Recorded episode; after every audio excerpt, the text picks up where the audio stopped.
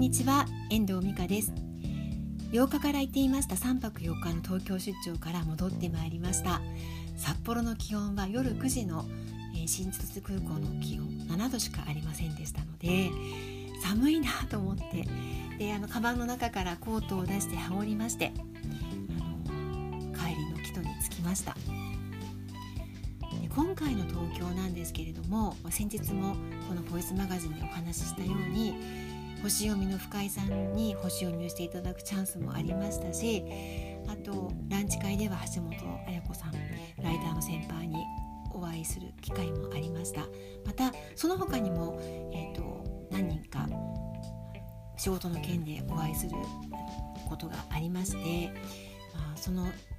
その方々にお会いしたこともあったし、またその東京滞在中に入ってきたいろんなメッセージのやり取りだったりとかっていう中でも、まあ、なんかこう自分のこれからの方向性だったりとか、自分が進みたい道とか、どういう風な人生をこれからもっとね、あの掴んでいきたいのかっていうところが、もうなんかこうそれを提示してくれるような、そんなあのさんぱくよっかかんだったなっていうふうに感じています。私はずっとここしばらくどういうななじゅうだい、どういうはちじゅうだいを送りたいかっていうところで、そこにあの見本になるような、お手本になるような女性の女性を探してずっと来ているんですよね。まあ、ろくじゅうだいこう半からはちじゅっさいぐらいの女性、まあ、なんか自分がこういうふうに歩んでいきたいなってお手本になるような人ってなかなか出会うことがないんですよね。で、うん、なんかずっと探しているんですけど、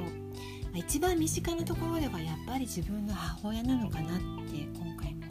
思, 思ったんですよね。まあ、いろいろあるんですけど、まあ、いろいろ性格上の問題とか人間的な癖とかはいろいろあるんです。私も苦手なところは母にとっては。でもやっぱりなんて言うんだろう、まっすぐ生きるところとか、そのビジネスに対する姿勢とかね、やっぱりこの社会貢献をしていきたいというところとかっていうところはやっぱりなかなか私の周りにはいない姿だなっていう風に感じているんですよね。だから私の中では今ひとりは母のような女性ななじゅうだいを迎えたいなっていう、なんかそんなイメージが最近湧いてきています。なんか母ともね、今回あの東京滞在中にいろんな話をしながら、まあ、喧嘩もしましたし、まあ、いろいろ親子喧嘩もしましたし、なんかいろいろあったんですけど、でも最終的に今あのこういう風なあのことをしていきたいよねっていうような展望がちょっと見えてきたところもふたりでありまして、まあ、次の、あの仕事の展開にもつながっていくのかなっていうふうには思ってはいるんですが、まあ、何年かかけてやっていくことにはなっていくと思うので、これから準備を進めていきたいなっていうふうに思っています。まあ、そういう意味ではあの深井さんの星読みもなんかあの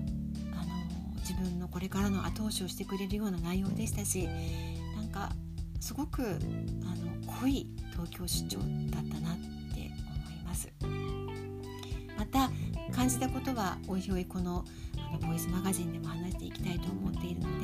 で、ぜひ聞いていただけたらというふうに思っています。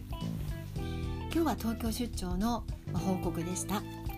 最後までお聞きいただきましてありがとうございました。また聞いてくださいね。ではまた。